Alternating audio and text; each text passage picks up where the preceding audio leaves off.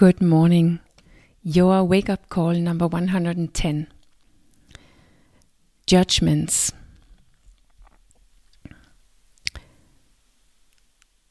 This area of health and body and weight and all those unhealthy actions that we are trapped in, all of that, it's an area which is filled with judgment and perhaps even stigmatization.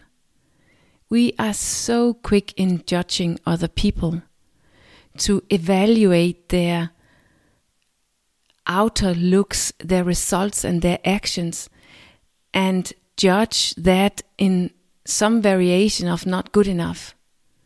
We are so good at seeing what isn't right with the other ones, what they do wrong, what is too much or too little, or what they need to change.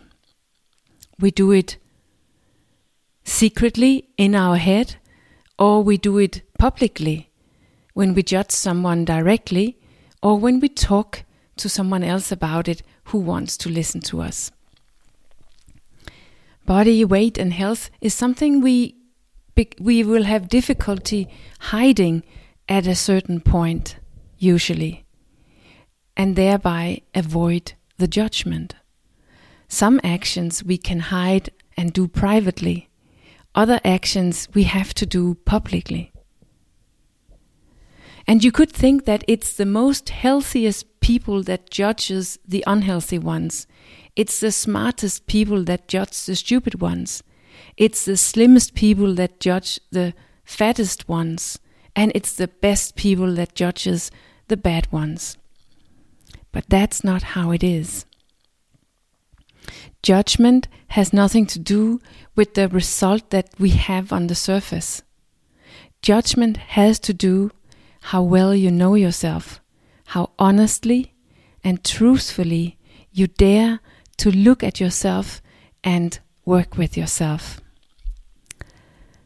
For the time being, I'm listening a lot to Dr. Gabor Mate, who is a specialist in, amongst other things, around addictions.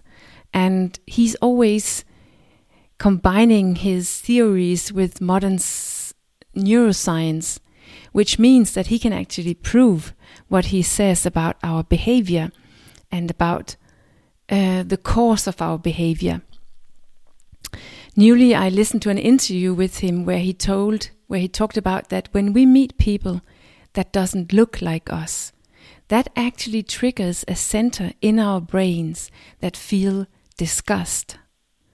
So it's deeply human that we that we judge other people. And I can imagine that that must have been a pretty important survival tool once. A quick method where we could recognize who is my friend and who is my enemy, who is like me and who is not like me. But perhaps we have evolved beyond the savannah. Perhaps we have evolved beyond being a hunter gatherer today. If you look deeply and honestly enough in yourself, you will find fundamental elements, structures, and systems that we have in common with everyone else, and from which we all react and create.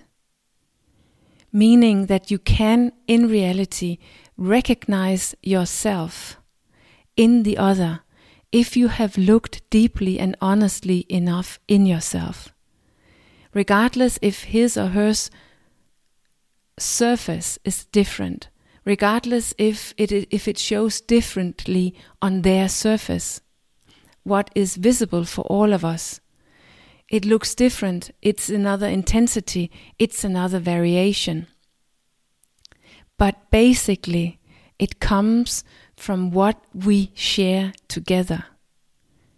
So when you can see what we share, then you won't be triggered from your brain to judge other people. We only judge other people when we actually judge ourselves, but we don't want to look at it. We don't want to see what we are judging ourselves about, and so we can only see it in the others, and we don't want to have it. We don't want to deal with it, and that's why we judge it in the others. If we learn to look closely, honestly, truthfully, bravely at ourselves, and stop judging ourselves, we will automatically stop judging others. Judgment today is something we use to be with ourselves, to stand ourselves, and to avoid dealing with what we have inside of us that we don't like. And that's why we could perhaps even find understanding for judgment.